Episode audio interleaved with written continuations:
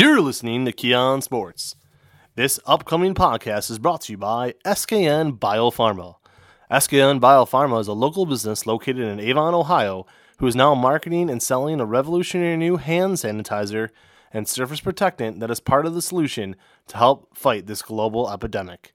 SKN Biopharma's hand sanitizer, which protects hands for up to 8 hours, and their surface protectant, which protects surfaces up to 90 days, are non toxic and utilize revolutionary technology to kill pathogens of all types longer than previously thought possible.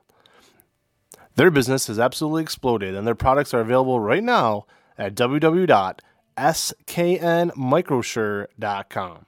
Protect yourself, protect your family, and protect your business with the best solution available on the planet.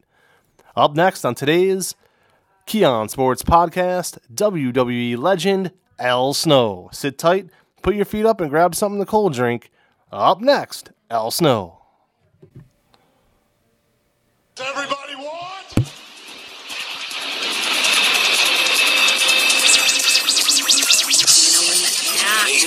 What does everybody need? Welcome into the Kee on Sports Podcast, a very special episode today with Al Snow. You know him, you remember him, you love him, one of the most popular wrestlers of the Attitude Era and beyond. We're going to check in with him on everything his days in ECW, Smoky Mountain, TNA. We're going to cover it all. Up next, Al Snow.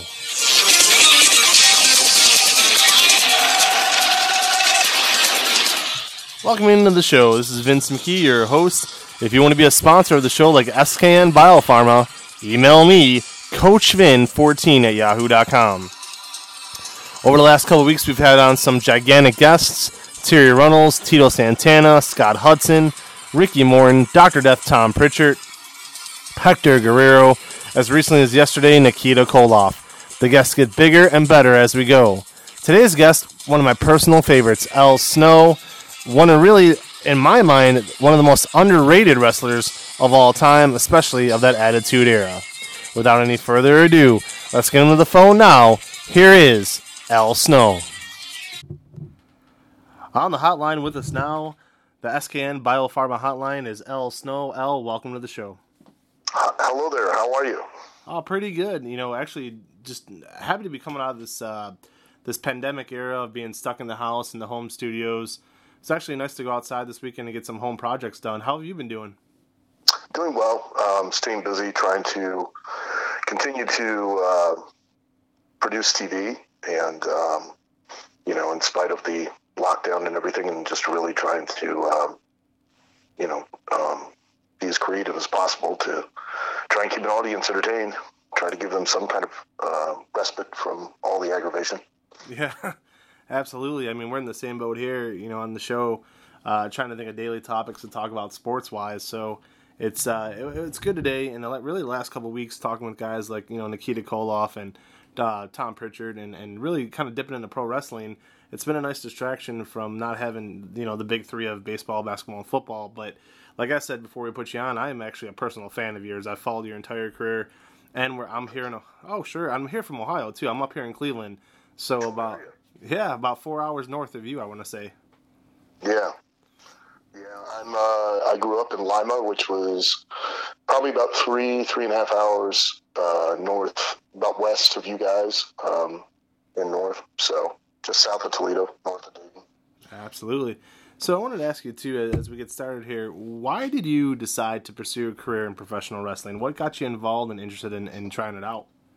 I, you know, I don't know. I just knew that I had to do it. I made the decision when I was 14 years old that that was what I wanted to do, and uh, and that was it. I mean, I, I once I had made that decision, that was that was there was no going back. Um, um, and people ask, and have asked, uh, you know, for years, why, why, what, what made you? And I'm like, I honestly, I can't tell you.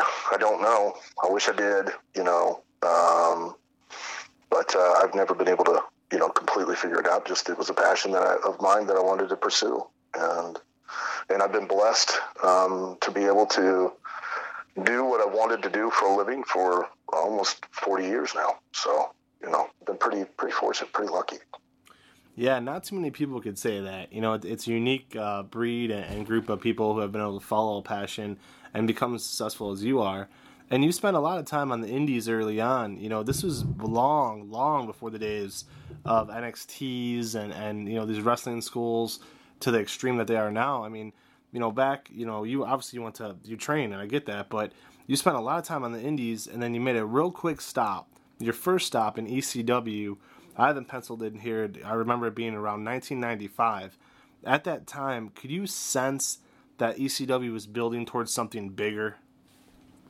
Um, you know, it was it was a uh, you could feel the vibe in the building, and you could tell that it was definitely a you know it was it had an electricity about it, and you know um, I don't think that anybody quite anticipated that it would you know continue to grow the way it did, but I mean it did, and um, and that, that came all down to you know television access, which it always does. Um, and the you know the more the broader the television access, and the more the reach, the, the greater the audience grew, and you know because it was just it was the right thing at the right time um, for the right reason, uh, which is what always happens. And uh, you know and and um, Paul was very fortunate because he had a lot of talent that already had um, a lot of experience and polish, uh, but not a lot of national exposure.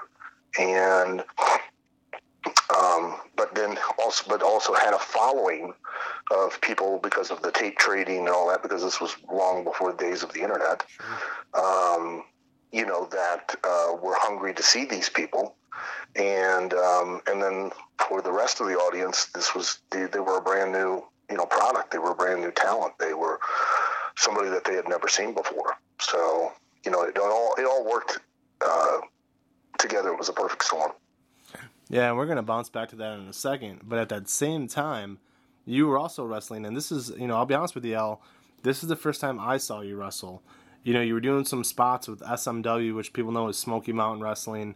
And you know, for me, a kid who grew up again here in Cleveland, um, my family did not have a lot of money. Uh, my dad worked full time. My mom was sick, and we did not have cable. So for us, I got my wrestling Saturday mornings. You know, whatever WWF would put out with Superstars, sometimes Sunday mornings. But I got lucky because we had this station on our TV, and if you didn't have cable, you got this other station.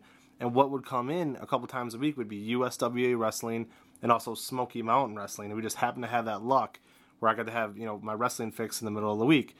And you know SMW to me, Smoky Mountain and US, USWA, I loved it. I miss it. I thought both promotions were very underrated. But however, this this interview is not about me; it's about you. So my question is this: When you were with Smoky Mountain Wrestling, you did some tagging with a guy by the name of Glenn Jacobs. Well, everybody knows who Glenn Jacobs is. He went on to become mayor, but before that, you know, obviously Kane and Isaac Yankem. So in SMW, you know, did, did Glenn Jacobs stand out to you as a, the kind of guy with a lot of talent and potential, or at that point was it just too early to tell? No, uh, Glenn always stood out. You know, I had met him before that in St. Louis, and you know, Glenn stood out, and both for his talent, but also for his size and his look. You know, he he had all the tools to uh, you know be successful in professional wrestling, and um, you know, and clearly he went on to do it. You know what I mean? He uh, Yeah. he went on to do exactly that. He became very very successful. He's had a, a great career. So you get a shot, you know, with with the WWF and the, the first time around, and this is a tough question for me to ask, and I don't want you to take it personal, but I need to do my job professionally, so I have to ask you this. You can ask any question you want. The only dumb question is the one you don't ask. All right, I'll take it then. Thank you. So you get a shot with the WWF, and in my hum- my humble opinion, they give you a couple no chance gimmicks, gimmicks that, I mean, how the hell are they going to get over? One one of them was Shinobi, and another one was the very ill-fated Leif Cassidy. You know, they they basically ask you to come in and, and fill that Shawn Michaels role with Marty Jannetty. You know, I knew how talented you were. Like I said, I remember watching you in SMW and even a little bit in ECW. I knew your talent, and I'm like, why are they bringing this guy in to do this? For you personally, how frustrating was it? Because you weren't a rookie, you weren't a newbie, you were a guy who proved he could go. Well, you know, first off, the you know the gimmicks are what you make of them. You know, they're you know they're just trying to give you the most important aspect that a professional wrestler absolutely desperately needs, and that is a, a describable personality, um, something that people can relate to. Um, that's that's the quintessential, most valuable thing a professional wrestler can develop. And um, you know that was one of the things that had held me back for years was that I didn't have that. Um, you know, they, they couldn't you couldn't turn to your friends and family and go, "Hey, there's this guy Al Snow. He's A, B, C, D, E." Um, you know, each time that I did develop that, um, I was I was very successful um, because it wasn't you know I was still though unfortunately caught up in trying to sell what I did and not who I was and why I did it, um, and that held me back. But I, like most wrestlers, I pointed the finger at everybody else but myself.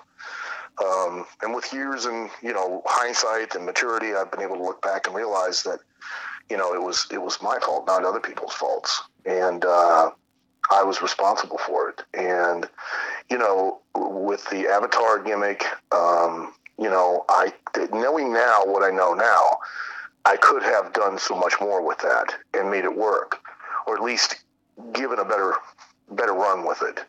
Um, with uh, you know the Leif Cassidy gimmick, um, you know it was it was tough because rightfully so. You know Marty, I don't think had his heart in it from the start because you know I don't think it, it he felt that it was it was a good uh, you know respect for what he and Shawn had done and their legacy with that. And and I can't agree. I can't disagree with him. Um, you know, but we, you know, so without him being totally in to it, you know, it just it wasn't. It was ill fated. You know, it wasn't going to. It had its run, and then you know Marty left, and then I was I was left again where was and at the time was feeling very frustrated, but. Um, you know, I think that, that turning that frustration around when I went back to ECW on loan, um, that was what really helped to get me over because the whenever I would talk to the head on doing the vignettes and things, it was that was me. That was my frustration. I was channeling that uh, in those conversations and making sarcastic and smart ass remarks, you know, with the head and. Uh, that was the way I could get that out. And I think that's why it connected so well, is because people could tell that it was really who I was. I just turned the volume up on my frustration really loud. Yeah, absolutely. I couldn't agree more. And, and you kind of segued perfectly into my next question. And I was going to say pretty much exactly that. You caught the biggest break of your early career after leaving the WWF that first time and headed back to ECW for a bit which was now at that point on a much bigger scale. Like you said, TV has a lot to do with it, you know, and and, and oh, and, and pay per views and everything else, and and the access, you know. So um, I've always wondered this, and you know, I just ordered your book um, last night. I can't wait to read it. Uh, Self help life lessons. Oh God, I can't wait. Self help life lessons from the bizarre wrestling career of Al Snow. Guys, check it out. I'm gonna sink my teeth into it. Hopefully by Friday of this week. Um, so you, you, I'm sure you talk about it in that book, but can you tell the listeners, if you don't mind, how did you come up with the head gimmick? Who came up with it, and why do you think it got over so doggone well? Well, I came up with it because at the time, um, you know, when I went back to ECW, um, I knew I, I, had to go back there. I had to go somewhere, uh, anywhere, and I had to get myself over. Uh, make you know, an audience want to see me, want to be me, want to be you know, connect with me. Um, I had to, and uh, and I tell people all the time that you know Vince McMahon does not make you a star. Paul Heyman doesn't make you a star. You know, um, you do what you do, and then they they see something, and they capitalize on it. You know, they together with you, they capitalize on it and promote it, and you both make money. And um, and that's how the entertainment business really works. so it's it's the onus 100% is on you to make yourself a star. Um, and I went there specifically to do that. I mean, you know, uh, you know, uh, Paul had no real um, plans for me when he brought me in. Um, that was it was kind of a you know because he had a working agreement that we were all unaware of with WWE anyways. So um, you know, I went in there and I, I just felt like if you were the average person and you had seen me as Leif Cassidy, then, um, you know, anybody that was that happy had to be a little touched, a little crazy, and um, you know, as far as uh, you know, the Al Snow gimmick, the, you know, you know, people who knew me of that had known that I've been wrestling for, I think at that time, probably 14 or 14 years or something, and you know, would know that somebody would be getting, you know, at that point should be getting frustrated, um, and would understand that and could relate to it, and that you know um, getting so frustrated that like you know I'd have a nervous breakdown. So I started reading a book on abnormal psychology and and um, case studies and tried a bunch of different things to kind of demonstrate that I'd went crazy and none of it really worked. Um, just it didn't communicate. It was very it wasn't visual enough and people couldn't understand it and. Uh, and then one night I, I was I'd worked with a great Sasuke and we were back in the back taking pictures for the Japanese magazines and I saw a styrofoam head and you know I thought well you know I, I remember this case study about a woman who had par- schizo, you know was a paranoid schizophrenic with transference disorder meaning that the the things that she heard voices from she thought were crazy not her and I thought well that's perfect you know um, you know I'll I'll I'll talk to this head and I'll treat it as if it's crazy, not me. Um, and uh, that, you know, I've used the um, styrofoam heads uh, quite often. Um, and then um, one night, um, Mikey Whipwreck and uh, Spike Dudley had found a uh, beautician's mannequin head that uh, the fans had brought for as a weapon for New Jack to use that night, and they gave it to me. And because uh, I knew I had to get an actual real looking head. And um, so they uh, gave it to me, and um, that was that was it. I was like, "That's this is fantastic," and I wrote "Help Me" on it backwards because the idea was that to me the head was crying for help for people, somebody to save it from me, and I wrote "Help Me" on my forehead like the head had wrote it on me, and I never saw it or realized it because I was internally crying for help. Right. So. Uh, and then you know I just interacted with it and treated it as if it was a real person, and um, you know, and took my uh, frustrations out on it and argued with it all the time, and and it worked. You know, and, and the reason it worked again was because um, it's you know. Uh, it's simply because it was it was really my voice. It was really it wasn't fake. It was it was quite real, and and you know they could tell, they could feel it. So you know, that's the again, that's the uh, most important thing that any wrestler can do.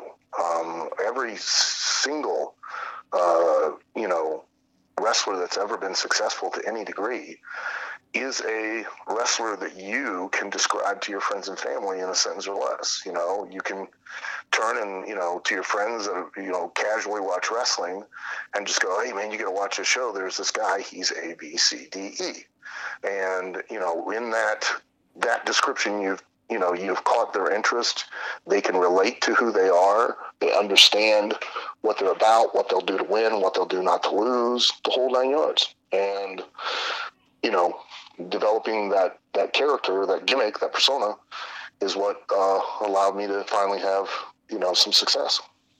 And it was just unfortunate, you know, that uh, you know I was still again I was focused on the wrong things.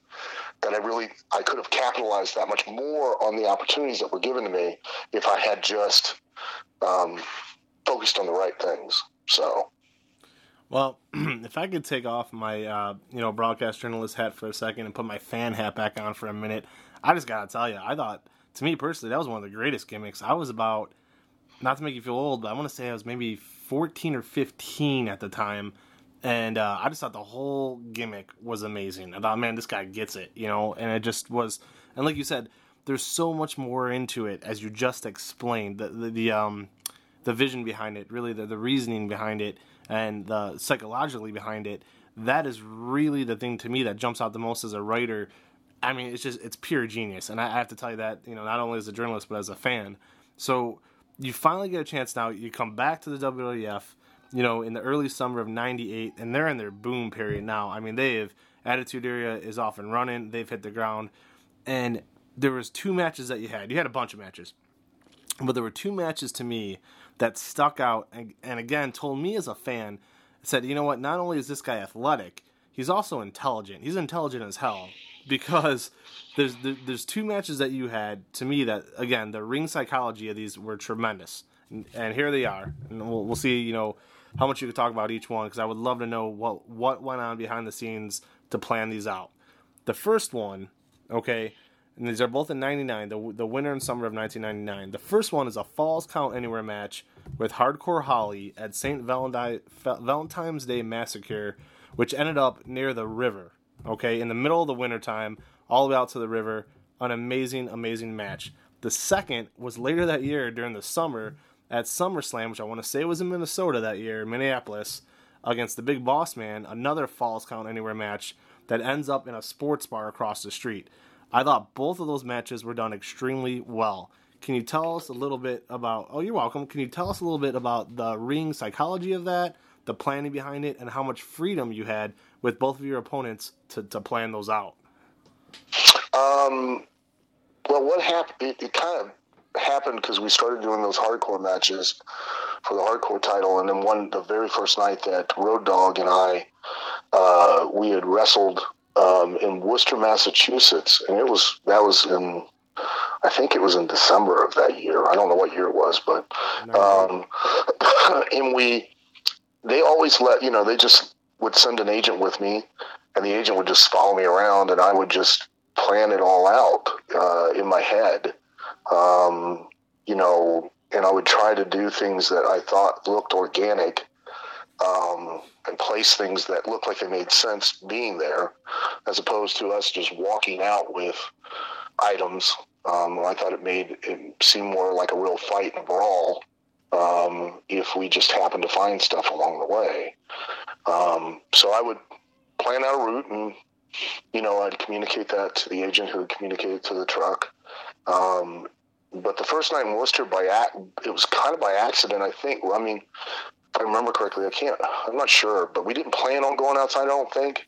But we ended up going through the fire door, setting off the fire alarm, yeah. and, uh, and then, you know, that ended out in the snow. Yeah. Um, and then after that, it just seemed like that was the mo. Like that's what they wanted. They, you know, they wanted just um, crazy, go anywhere type of brawls uh, that would start in the ring and sometimes end, you know, God knows where. So um, I would get to TV and they'd say, "Okay, you're wrestling so and so tonight," and you know, go to it. And I would just go off in the afternoon and I'd start, you know, figuring things out and trying to. Uh, uh, escalate uh, things because you always want to start. You know, you always have to start with your once upon a time with the story, and then let it build to a, a culmination, and, and and have those events get bigger and bigger and bigger. Um, you know, as you go, and uh, you know, um, that was the case with you know uh, the St. Valentine's Day Massacre. I was out in the afternoon. It was February, and it was an afternoon and at the time, it was warm. You know, it was down in Memphis. It was warm out. I was walking around without a jacket. I thought, oh, that's you know. And I saw the Mississippi River, and I was like, oh, why don't we just we'll fight out here? And you know, I, I put. I, luckily, I threw a an old tire that was sitting by the bank. I threw it into the water right near the shore. I think saved my life because um, once we got in the water, I didn't one, I didn't realize just how cold it was, and it took my breath away. And two, how deep it was and how fast it was moving. Um, I mean, because one of us could have drowned. And then Bob got gets so worked up um, and gets in the zone. I mean, he kept dunking my head under the water and pulling me back up and dunking me under the water. I, I, he was going to drown me, so I had to literally grab a hold of the tire and fight for my life to get away from him.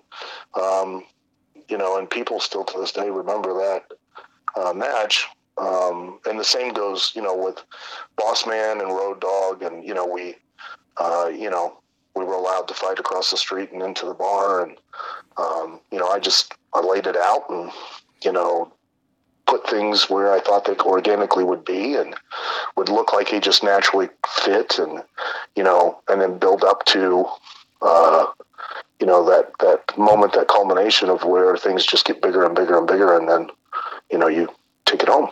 So um, the, they were a lot of fun. I mean, they hurt. I mean, it was a lot of stuff was when now when I look back, I'm like, boy, that was kind of dumb because you know one or one or both of us could get hurt a lot, and uh, luckily we you know we were able to get banged up and beat up a lot, but uh, we didn't get injured. So you know it was uh, I was very fortunate to uh, have that run. Okay, so I'm not going to ask you to peel back kayfabe too much on this, and I'm not going to ask any insider secrets. But something I'm dying to know from that Boss Man match that I have watched, no joke, man, at least probably 75 times. My question to this is this: How much prep time does I mean, like legally, does the WWE have to give these establishments to let them know?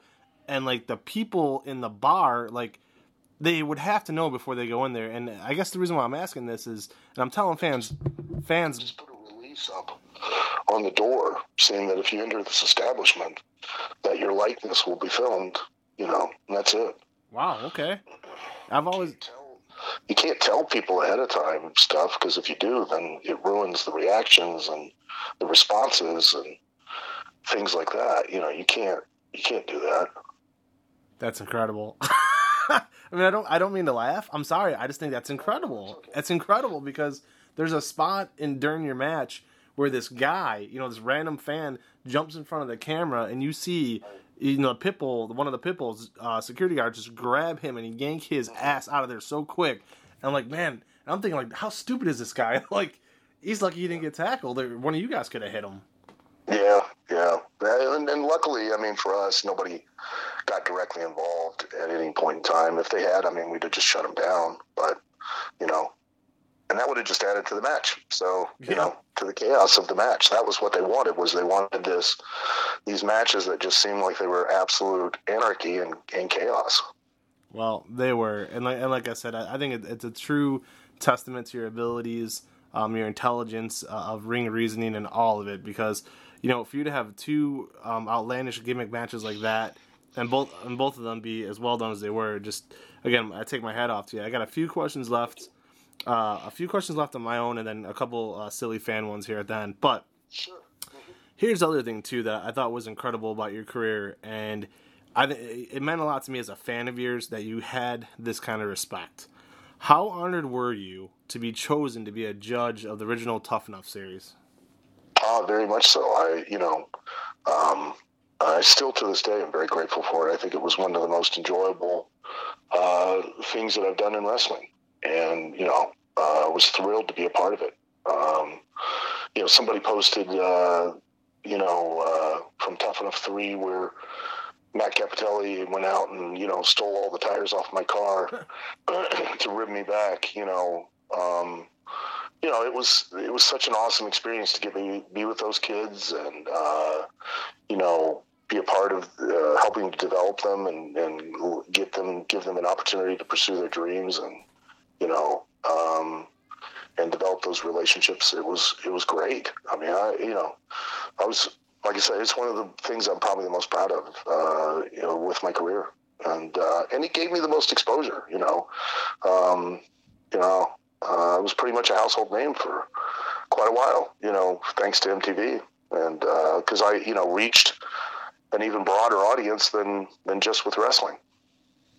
Yeah, no doubt about it. And you know, I, again, I'll say as a fan at the time, and, and obviously today as well. But you know, I remember watching that, and like you you became invested in the coaches, and you became invested in the competitors. You know, it got to the point at the very end when when Maven was chosen. Um, you know, over uh, I think I want to say like Chris, Christopher Nowinski and Josh Matthews, I believe. And like I remember like crying, like like being like ridiculously emotional, and be like, "Why the hell am I crying? This is a reality show." But then it hit me like, "Hey, you know, th- these guys have worked their tails off to train these young kids, and now these young kids have taken it this seriously. This is not a joke. This is not some BS reality show. This is real life. And you know, and to me, I think really that's why it hit home so hard. And I wanted to ask you too, um, you know, and kind of this is really kind of a radical left turn from the, the tough enough, but you know, like you said, speaking of real emotions and, and really getting behind the characters and the gimmicks and the performers, you know that was to me that was why the original ECW was so beloved by so many. Why do you think you know in the summer I want to say the summer of 2006 when the WWE tried to bring it back under their brand, why did they have to water it down so badly, and why do you think it failed so badly? The reason they had to water it down was because you know Vince is always trying to market to a general audience. the problem, the success of ECW and also its downfall was that it was it was a very niche product. It was marketed to a niche audience, and you can't survive doing that. You you know you've got to try to. Um, it's no different than making a comic book movie. Um, there is a large portion of the audience that have read these comic books, that know the, the origin stories, they know the characters, they know the backstory, they get it. Um, but if you make a movie that's only going to appeal to just them, then you're not going to make the money back that it takes to make the movie, and you're not going to make a profit. I mean, let's face it, that's why they're doing it. You know, is they want to make a profit. Um, that's called business. Uh, but if you make a movie that you know you walk that line that appeals to the die-hard comic book fan that knows these characters, stays true to it with just enough of a spin to where an audience, a general audience, go, "Huh, I get it. All right, now I understand why this guy's a hero and why I want to cheer for him, and now how how I connect with him and why I want to be like him." That's the most important thing. Then now you have a product that will make money. And and at the end of the day, that's what it's called the wrestling business for a reason. Because you're trying to market an, to an audience to in, in capture them and capture their emotions to motivate them to want to pay to see the performances on a continuous basis that then motivate them to now want to also buy the merchandise and all of that that goes along with it so that you really can be a profitable business. That's that's ultimately at the end of the day. And um, that's why it's so important that as a wrestler you know you sell who you are and why you're doing it because it's the only two things that the audience really wants to invest in and believe in. They don't want to invest or believe in what you do. They want to invest in who you are and why you're doing it. You know, they want to really truly believe that you are the person that you've sold them. That you know, they people want to really believe that I'm crazy. that I, you know, legit, legitimately were was insane. You know, and before Tough Enough, they all everybody believed it.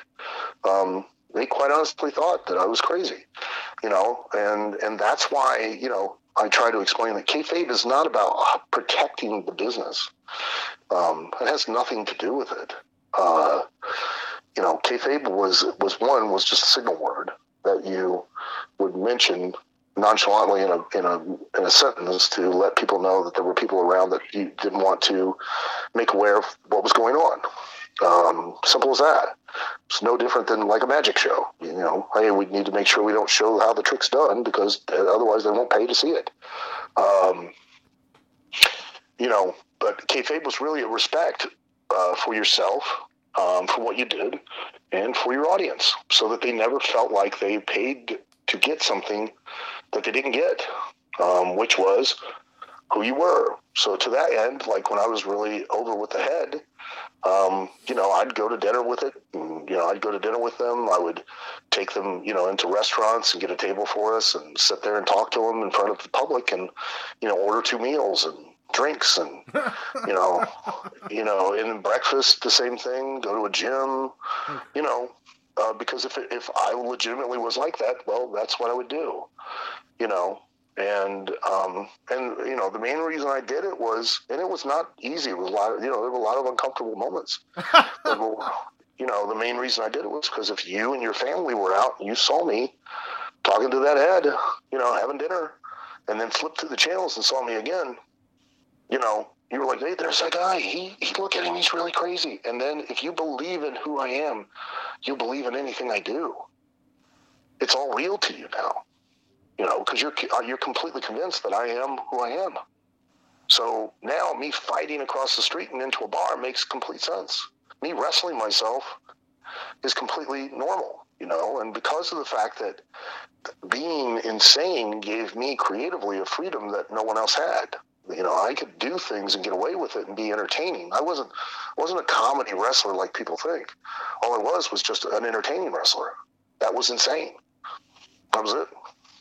That's incredible. I never heard that story about the, the two breakfasts, and that gives me a chance, real quick, to, to pitch your book again because something tells me stories like that are going to be in this book galore.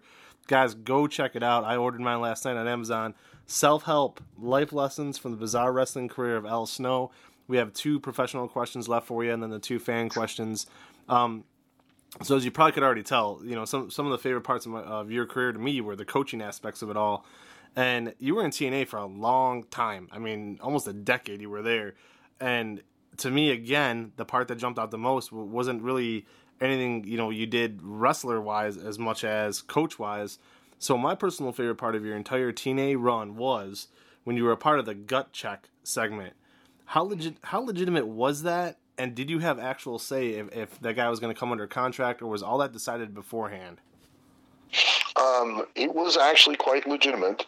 Uh, the idea behind it was to give people who had been wrestling an opportunity to have a national stage. And I produced a lot of that because I would have them, you know, the talent would submit.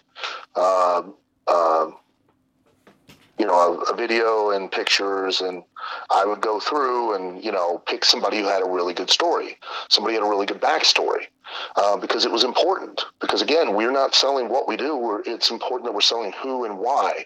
And I need to, in in that ten minute uh, amount of time, capture you as the audience with this person's story and make you care whether or not they actually win a contract or not, um, or make you we hope they don't. You know, I've got to encapsulate all that in a very short amount of time.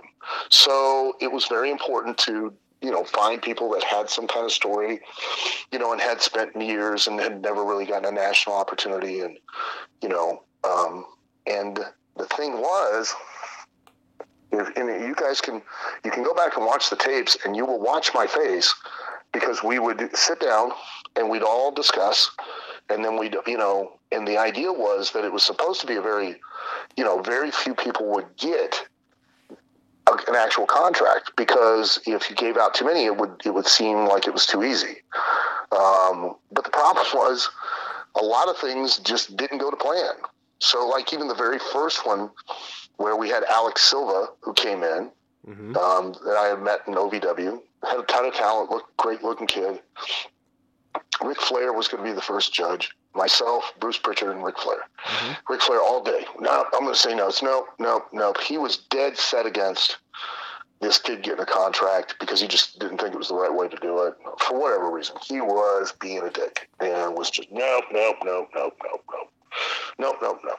So, kid wrestles the match, uh, you know, and we agreed, you know, because you had to have two, you had to have a minimum of two yeses to get a contract. Right. So, you know, Bruce was going to say no. I was going to say yes, and then Ric, no doubt, not going to say. I'm not. I'm just going to say no, um, which he did, and then you had an opportunity to do a promo, and that was your 30 seconds to last ditch effort. It was like a kick out. Yep.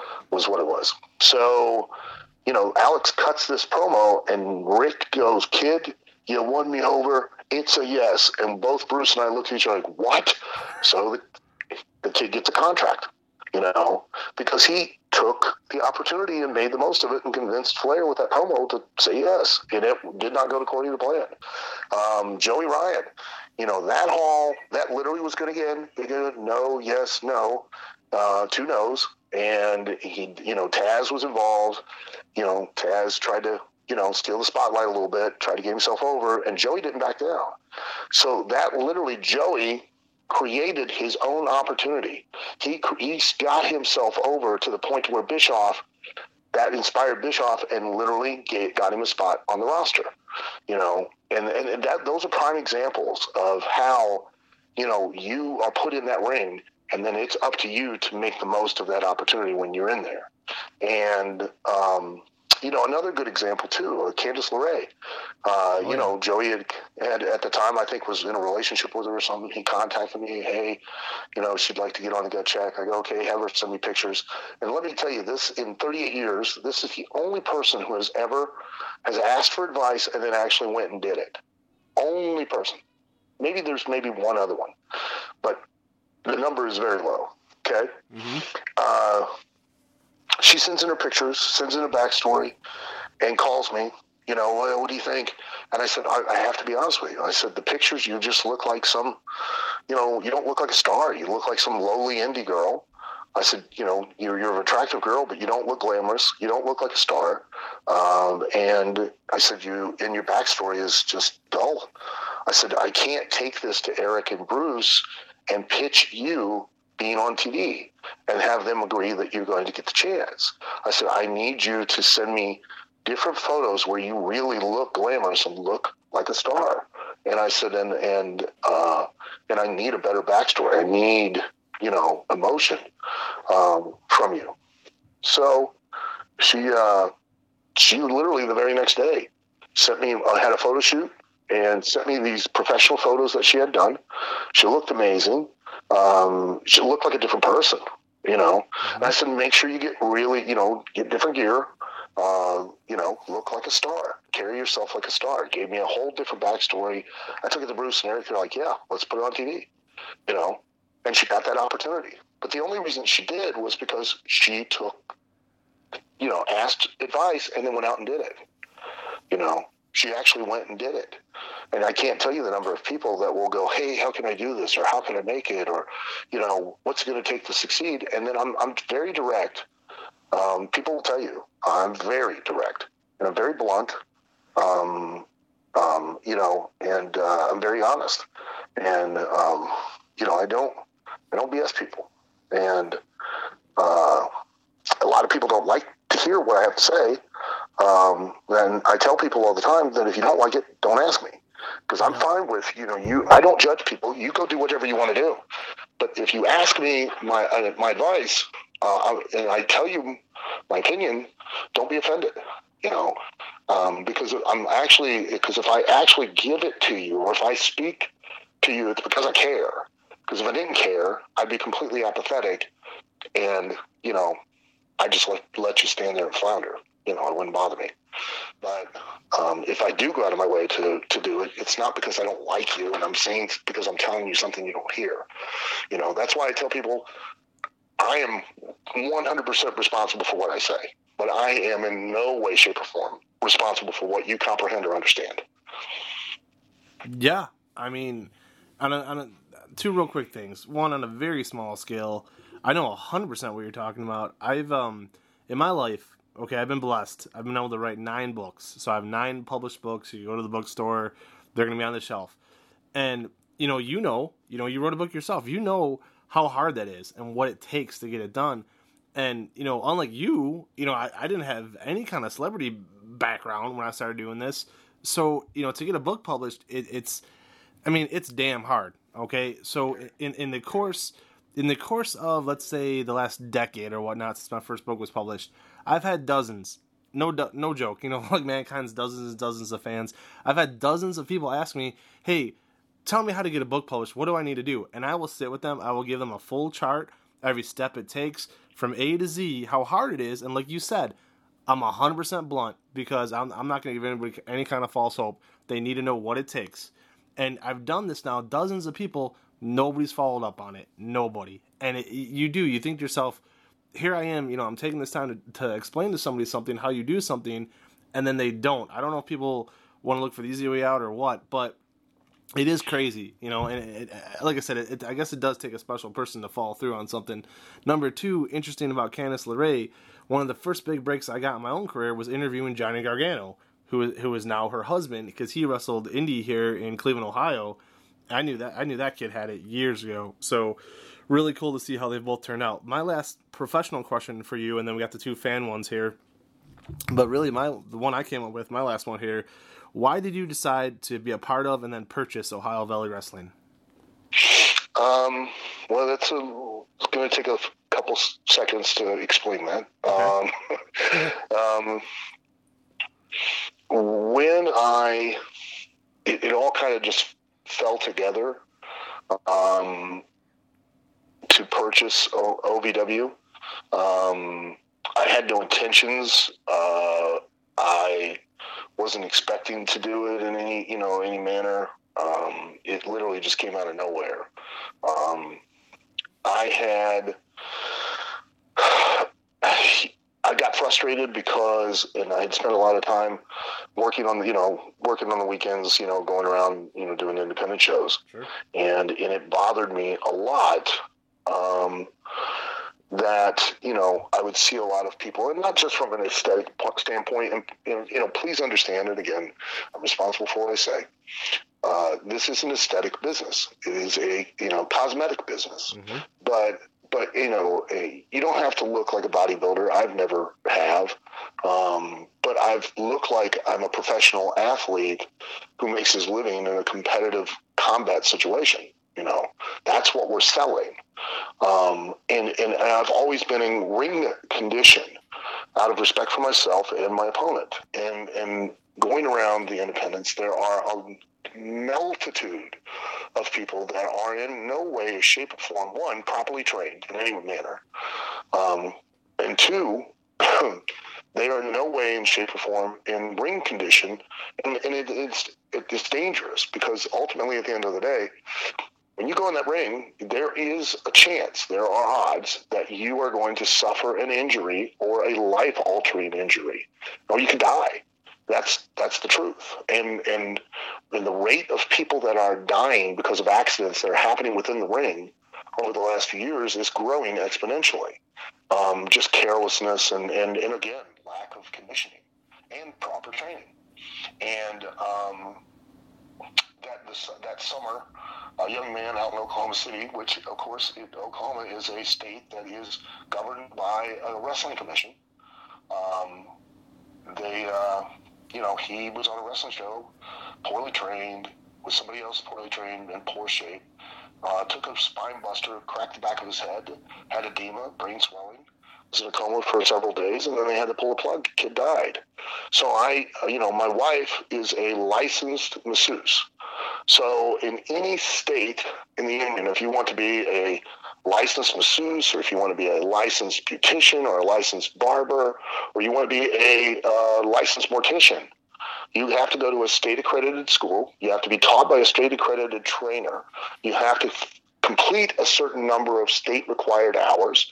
then you have to complete a certain number of residency hours of, of actual on the job training, supervised. And then before you can even pay to take a test to get a license as that vocation, is as a professional wrestler in every state that, that a commission is governed, um, all you have to do is uh, pay, you know, pay some money uh, and uh, get a physical, sports physical, and uh, you're a licensed professional wrestler. I find it insulting. I find it absurd. Um, you know, back in the day when I was broke into the business, we, we monitored and policed ourselves. And so few people were willing to train you because they were held accountable for who they brought into the business. The heat would go on them. Mhm. But now there is such a proliferation of, of training schools out there that that is what's led to the very degradation of the very art and the business of professional wrestling. That anybody can just simply walk in and be free to to be a part of it and be indoctrinated into the wrestling business and then call themselves a professional, which they are no way, shape, or form anything close to it. Um, and I find that insulting. So I went, I went first to the Maryland State Commission. They just blew me off. I spoke to the Oklahoma City Commission. They blew me off because ultimately, at the end of the day, they they want the money. They want the license money. And if they do institute standards, then that's going to limit the number of people that are going to apply, which then means that they don't get as much. But what they don't see is they just see the short term picture. They don't see the long term picture, which is that if you create those standards, then you raise the bar, you raise the level of the people that now enter into it, and then the performances uh, on the shows are that much better, which now gives an audience what they really paid to see, which now increases the profit for the promoters that allows them to run more shows more frequently um, because they have larger audiences, um, which increase the tax revenue that, of course, the promoters have to pay on every show. Um, and ultimately, it, it all comes around. But that short term hit, they don't want to take. And um, I went and addressed the uh, board of the Kentucky Wrestling uh, Boxing Commission uh, personally, directly, um, physically. And uh, that was when I met my best friend and business partner, Chad Miller. He was at the time, he was the executive director of the uh, Kentucky Boxing Wrestling Commission. Uh, we met. We got to speaking. Uh, one thing led to another. I Had a conversation with Danny Davis, who had uh, owned and operated uh, OVW and created it. Sure. And um, he was ready to retire. And Chad resigned from uh, being the executive director of the Boxing Wrestling Commission. Um, we went in together and um, we bought OVW, and, and it's been a two year process of, um, you know, we've become the only, the only wor- the world's only state accredited trade school by the Office of Proprietary Education in Kentucky. They oversee uh, all the trade schools, all the secondary education, colleges, universities, that thing. Um, and and so we have to have accredited uh, trainers. We have to have you know uh, coursework hours. We so when you know when people come here, I mean they can just train to be a wrestler if they want, but because as a, as a trade school, we teach them not only how to be a wrestler. Um, I thought it was very important to give them skills that that when not if their career in the ring ends, that if through an injury or just attrition, um, they would have skills that they could still be an asset somewhere for some company. Like, you know, for me, I've been able to transition and become a trainer and, you know, a producer um, through my experience, you know, and also a commentator. Well, you know, not everybody does that. And, but if you come and you actually attend a trade school where you can learn lighting, cameras, sound, production, uh, you know, etc., uh, and you get that experience along with the training in the ring. Not only are you a better performer in the ring because you now understand and relate and know what they're looking for um, to better perform, but you now you have skills that if you get hurt, you can pick up a camera, you can produce vignettes, you can help produce you know segments on the show, you can write, you know how to format a television show. Um, things of that nature. Uh, you can, you know, live event management, uh, social media management, uh, financial management. Um, we teach all of that uh, to give these people uh, skills over and above just being a, a, professional wrestler. They can now be in entertainment or broadcasting. And, um, you know, two prime examples of that work made it made me realize that it works and it's valuable. Uh, Jesse Whitney is Tommaso Ciampa's wife, both of them wonderful people. Mm-hmm. Um, she was a, a, contestant on Tough Enough 2. She got cut. She came back in Tough Enough 3 as an intern for MTV. She ended up getting hired by WWE as a backstage producer, spent several years there learning her skills and, and all of that, got experience, and then became a television producer for, you know, major networks all around the world and had a great career. And um, and then James Long, uh, a kid who came here as uh, wrestled as Paradise years ago, as part of OVW, taught himself production, lighting, sound, editing. Um, incredibly talented. Uh, you know, I ended up helping him get hired by uh, Impact Wrestling TNA, and he was part of their production crew for a couple, several years. Um, they loved him, and then he got hired by WWE, um, and he's now uh, a major producer uh, for their television uh, with NXT. You know, and has a whole brand new career. You know, and, and is that much better as a producer of wrestling because he was in the ring and knows what the feel and the sense and what you're selling is. So, you know, it can be done, and um, and and it was it's my uh, my you know uh, it's my effort. I want to raise the bar. I want to make wrestling better. I want to make it, you know, uh, and I don't want to make it easy for people to get in. Um, because I, I firmly believe that if you want a life that others don't live, you have to be willing to do things that others don't do. And if you're not, then don't don't fool yourself and don't insult the very business that you aspire to get into. You know, oh, I'll just play wrestler. You know, and I listen. I, I, I get people have different situations, and you know, you want you can only pursue it on the weekends or whatever. I, That, that's no insult but you're going to be a, an actual professional. You're going to look the part, you're going to carry yourself as the part, and you're going to be able to physically go in that ring and be able to perform at a level that you can protect yourself and your opponent. Simple as that. And if that's not what you want, to actually carry yourself with pride, then don't bother doing it. You know, it, it, it's that simple. You know, you'll find somebody who's willing to take your money, and you, you know, and has got some little ring set up in a, you know, in a, a barn or in a, you know, a, a storage unit or something. They'll be glad to show you, you know, hey, this is how you protect yourself when you land and fall, and here's a couple holes, and here's how you hit the ropes, and hey, here's what you what we think is a high spot. Now, there you go, take off, man, go do your thing. You know, um, and and you may get hurt. You know, um, you may not. Uh, you may end up hurting somebody. You may not, but you're not going to be an asset to the wrestling business. You're, you're going to continue to degrade the very thing that you claim you love to do. And if you don't want to really invest time, money, and effort in yourself, then don't waste your time, money, and effort or someone else's, or more importantly, the most important person is do not waste the time, money, and effort of the audience that paid to see you. Do not insult them. Wow. That's the most incredible thing. Uh, yeah, I mean, I don't even, I'm, I'm speechless. Everything you just said is 100% accurate. As someone who has followed the business for 30 years, somebody who's in broadcasting now, guys, please listen to everything Al just said. Rewind it, listen to it twice. Every word that just came out of his mouth is 100% accurate to a to an extreme. And, and um, yeah, I mean, I'm not even going to try to repeat what you said because, again, you know, anybody, I don't care if it's professional wrestling or what your profession is, everything he just said, all those morals, all those principles, all those values go into anything if you want to be successful at life. 110%. So, if you want something bad enough, you'll find a way. If you don't, you'll find an excuse. It's that, it's that simple. Don't lie to yourself. You know, we all lie to everybody every day. It's just part of life. I mean, we do. Um, you're not a saint. Everyone lies to everyone every day. But the one person you should never lie to is you. Just be brutally honest. What are your motivations? What is the reason you really want to do this? Or whatever it is you want to do or, or interact with or behave with. Just be honest with yourself. Don't lie. Just this is what who I am and this is what I want to do and this is what I get out of it. You know, simple as that.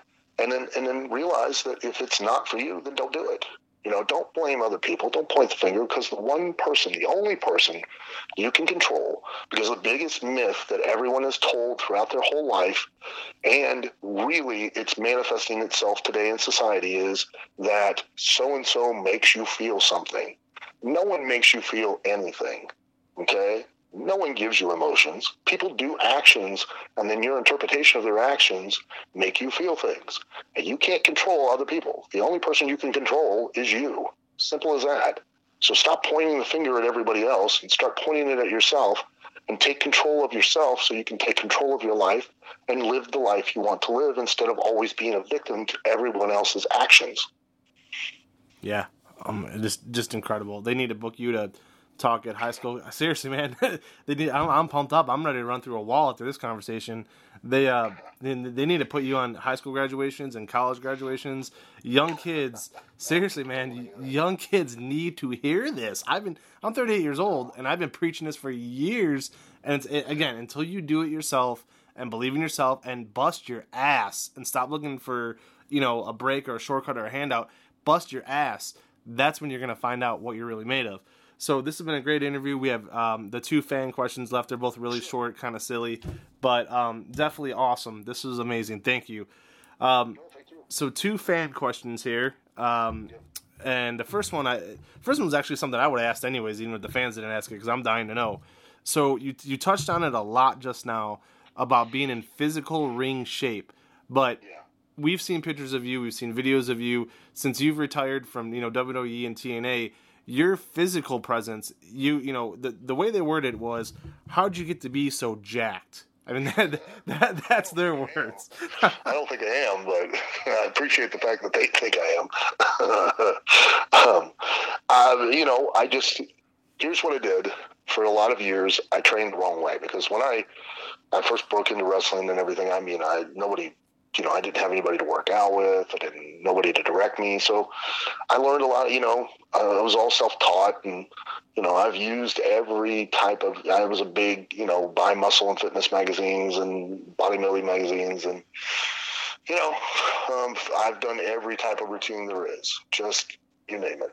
And um, what what it was is that uh, I stumbled upon a website.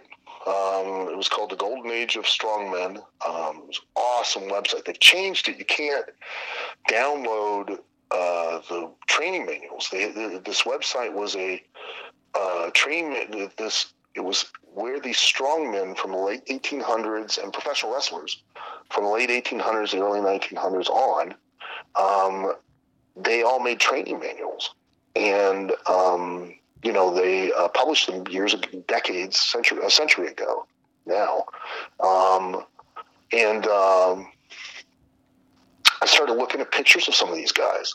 And one of them, if people want to Google it, is look up George Hackenschmidt. Oh yeah. He's a professional wrestler. Yep. Um, the guy was incredibly sh- incredible shape, and you know, uh, I was like, "Holy cow!" Like this was during the time they didn't even know what calories were, let alone protein or carbs. You know, and they didn't have steroids. You know, uh, at that time. Um, and I'm like, how did this guy become so developed? And I, I, was, I started reading, and I started reading uh, all these training manuals, and um, I thought, well, you know what? I'm going to start to train like they do, and and I did several years, quite a few years ago, and and that's what I've been doing ever since. Is I've just been, you know, training like that. Um, a, a lot of most of the stuff I do is compound movements. Uh, very little because I'm not, you know, I train different than a bodybuilder will because a bodybuilder is training to sculpt themselves and literally chisel themselves into a particular look. I'm now training myself just, you know, for um, for the, you know, for the uh, you know the physical ability. Um, and the biggest thing that made the difference was doing those compound movements and and working my legs through squats and deadlifts and, and, and compound movements using my legs because the, the biggest thing I took away was the they said that you know in one of the books it said if you several of them said if you can only train you know one or two days a week train your legs train your back and train your hands those were the three most important things to train. And the more I trained my legs, um, the more the rest of me started to develop. And uh, it was just, you know, it was, it was, it's been, been a lot of, it's, I've, I've trained since I was 16 and started getting bored with it and same routine. And, and now it's, it's fun because it's always a challenge and they're, you know, uh, uh, different techniques and I'm always finding, you know, old equipment that they, you know, the old, the old strongmen used to use that I'm like, God, this thing looks weird because I'll carry stuff into a gym a lot of times and, you know, and I look like I'm doing a circus act because, you know, I, train with you know maces that I have and hammer. Big, I have a fifty pound sledge and a, I've got a sixty five pound mace and a twenty pound mace and I've got Indian heavy. I've got old, uh, light Indian clubs and then I've got heavy clubs um, that I train with. And you know, I have, people say, "How much do you bench?" I'm like, "I don't know. I haven't done a bench press in probably ten years. I don't, you know, whatever amount of time I've been doing this because." Sure. I just do push-ups, and if I do any kind of presses, you know, um, I just use dumbbells and, and on a bench. That's it. Because back in the day, that was all they had. You know, they didn't. You know, they didn't have benches. So, Sure. you know, I'll I'll do them on the floor. Um, if I do anything, I, you know, and in real life, I mean, there's how many opportunities do you have to just lay flat and then push up? You know, unless you're underneath a car changing oil and it drops on you. Yeah. You know, that's uh, it's not a real functional functional move. So you know, I I just train functionally, and um, it's really made a big difference. So and started to watch what I eat and all that too. That may, that makes makes big difference too. You know. Yeah. So, in an interview of all intelligent questions, had to save the silliest, stupidest one for last. This has been great, though. Thank you so much. Um, and this is an this is a question I did not come up with. I just want that's a disclaimer here. Um, but uh, this is uh, again, man. Thank you so much. Last question here um, from uh, one of our fans. uh, this is so so silly. Was Pepper really your dog? Um, no, thank God. Um, Pepper, uh, with that whole storyline, um, uh, when they first came to me with it, I insisted, and in, and quite honestly, and I've told this story several times, um, I insisted that we have trained animals. When they right out of the gate, when Vince Russo first came to have the conversation with me, I'm like, I'm cool with it, um, I'm fine with it, but you need to give me a trained animal because if you don't give me a trained animal, I don't know how I'm going to interact with it. So they ended up uh, calling a veterinarian clinic, clinic in Detroit and uh, got a list of owners of Chihuahuas, and uh, then Pepper showed up, and I was like, "Okay, listen, I'll make this work." But I'm I'm telling you, when we get to the end of the line, when we get to the culmination where we do the Kennel and Hell from Hell match, you need, and I can't emphasize this enough, we need trained animals, all from the same training center, all where you can, you know, you've seen trainers where they ver- do verbal commands and these dogs Yeah. just do exactly. I said, so that where the, the trainers can stand outside the, the cage and literally tell these dogs, okay, attack. You know what I mean? We need this. Oh, yeah, yeah, yeah, yeah, yeah. well, yeah. So week after week, every week at TV, hey, how's that coming? Oh, yeah, yeah, yeah. And uh, I get to Charlotte, North Carolina the day of, and I walk in and I notice there's like 10 dogs with 10 different owners. And I'm like, oh, shit Yep. what the hell is going on? And I, you know, come out, I talk to him, and, and it turns out that one dog had some obedience training. So you've literally made the crux of the story all about these animals, which even in porn, people know you don't work with animals or children. Uh, children or animals. You just don't. They, they're always going to upstage you. Um, so we end up, you know, where we've sold the idea that, that, that you know, we're going to be in a cage inside a cell, and inside the cell, outside of the cage, are going to be these Rottweilers that are going to be circling the cage like vicious sharks. Well, that got nothing like that because the owners had to come out with their dogs on their leashes inside the cell with them, and the dogs were urinating, defecating, and fornicating to the point where we couldn't use them at all in the match or show them on TV. Yep. So, you know, it, it was that was great. That was awesome. I'm glad you cleared that up because I remember watching that as a fan, thinking to myself, "How the hell is this the same guy who just had you know unbelievable brawls with the Boss Man and and you know Road Dog and Hardcore Holly? Like, how the hell did this? Like, I'm saying like, there's no way. Yeah, and, and, and everybody hold for some reason, and I don't know why, but everybody wants to hold me responsible um, for this shit show. Uh, you know, and Ray, God bless his heart, I loved him dearly. Uh, he, never gets mentioned, and it's like we could have both went in that ring and set our hair on fire, and no one would have cared because they we had literally built the whole sh- the whole thing about the dogs, and now the people are watching the dogs not because they're vicious and they're a part of the show, because they're their own show, because they're literally, you know, pissing and shitting and, you know, fornicating to the point to where they had to, you know, the owners had to exchange puppy rights. They had to exchange phone numbers for the puppy rights backstage. You know, and it, it's like, really? I mean, quite honestly, Yeah, this is one of the best. This is one of the best interviews of all time, and I hate that we have to end it on that note. but uh, definitely, man, thank you so much. You know, and, and let me thank you as a fan first and foremost for uh, just being entertaining. You know, I, I uh, was able to get through high school and and uh, college, and and um, you know, I never had to like turn to drugs or anything crazy. I mean, my my drug was wrestling. I loved wrestling, so that means a lot to me that we had people like you and, and Mick Foley and, and so many others who sacrificed their body like you guys did, sacrificed time away from your family, which is something I don't I don't think a lot of people understand. And just It's not a sacrifice. You know, it, it really isn't. I mean, you make the choice, you make the decision, and you live a life that that others don't live. I mean, and, and there are advantages and there are disadvantages, and you, accept that. I've never looked at it as a sacrifice. I know too many of the wrestlers walk around and you know they act like it's a cross to bear or something, and it's like, look, nobody drove to your house, put a gun to your head, and asked you to become a professional wrestler. You know, and and you know, n- nothing in life comes for free. Nothing. You know, Everything's going to cost you something. Every decision you make is going to cost you something. Time, money, or emotion. It's going to cost something.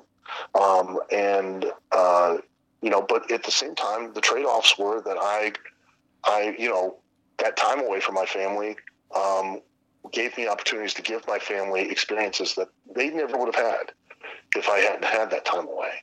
Um, you know, and and let's be honest, like, and I've had this conversation with other people um, for years. I was ridden with guilt because you know we all sold the hey, let's have the white picket fence family, and dad goes to work and comes home every evening. Um, you know, and I didn't live that life, um, so people were like, oh, you're never home. And I had this conversation with some people that worked at AutoZone at one time, and uh, and I said, well, how how often do you work? And they're like, well, we work six days a week. But six days a week? How how long a day? Oh, 12 hour days. I go, I'm home more than you. Yeah. You're off one day a week. And I said, I guarantee you the two or th- two and a half or one and a half days I'm home every week. I said, I actually make the point to make up for the time that I'm away. I said, you probably, because you're so tired and so, you know, and it's such a routine for you. You get home, eat dinner, you sit and watch TV for two or three hours, you go to bed. You barely speak to anybody. You don't interact with anybody. You don't spend any real time because you got to shut down and from being on on the job for 12 hours, and then you get up the next morning and rinse and repeat till you have one day off, and then you spend that day either lounging around or you know hanging out with yourself because you, you, you're burned out. I said I don't do that. So, you know, it, it's not the typical life. Um, but then it gives you it doesn't give you the same typical advantages either. You know you get an upside. Like i said i've i've been able to give my kids experiences and take them places and do things with them and have them see things that they never would have gotten a chance to see and do. So there's a trade-off to it. You know it's not a sacrifice.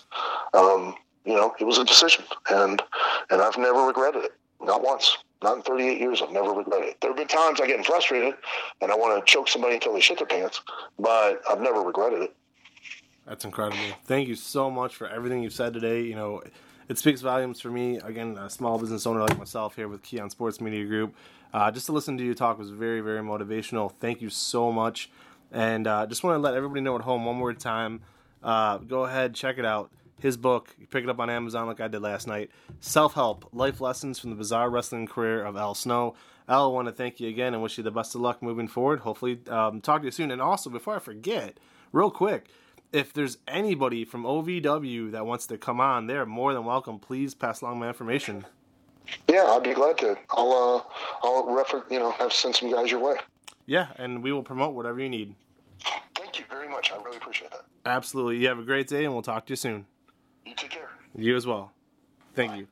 So that was Al Snow. Uh, you guys remember him very, very well. Uh, one of the greatest to ever do it. Check that out again. Also, check out Ohio Valley Wrestling for Kee on Sports. This has been Vince McKee. Everybody, have a great day.